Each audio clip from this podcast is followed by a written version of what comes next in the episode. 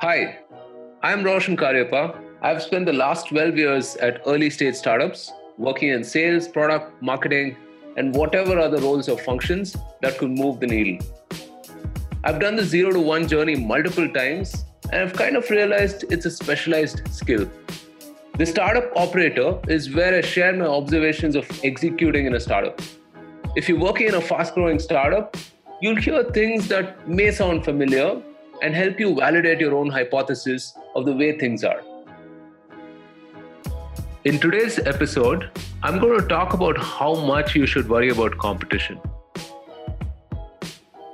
Now, I'll be honest, I don't think about competition much. I know they exist, and I have a general awareness in terms of how we compete with them.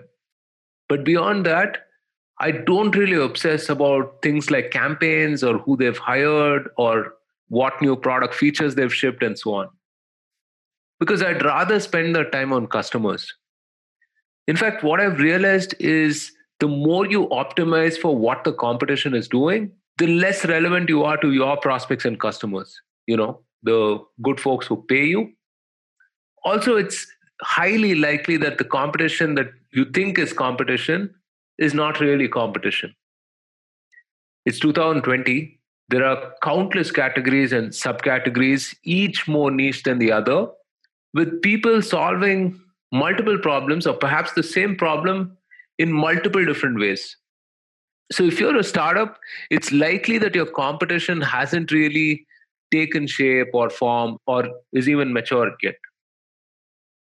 Yes, obviously, customers have a finite budget and they have to make a binary choice sometimes, well, most times, to spend on one product or another for a particular problem they're trying to fix.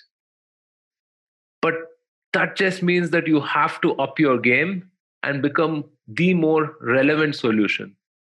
It doesn't mean that you have to become your competition. Especially if you're a growth stage startup, it's more likely that you could cooperate with other startups. So leave the petty, tactical, short sighted one upmanship to the losers and find teams that you could collaborate with. You'll be surprised how much you can learn and share with these folks. So, in summary, how much should you think about competition? Well, if you have ignorance on the left hand side and obsession on the right hand side. A safe space is, you know, towards the center left. That's how much you should think about competition.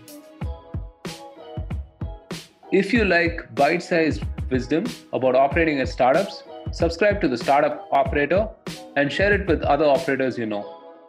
The podcast is available on all popular platforms like Anchor, Spotify, Google Podcasts, and Apple Podcasts until next time, put your head down and execute hard. Cheers.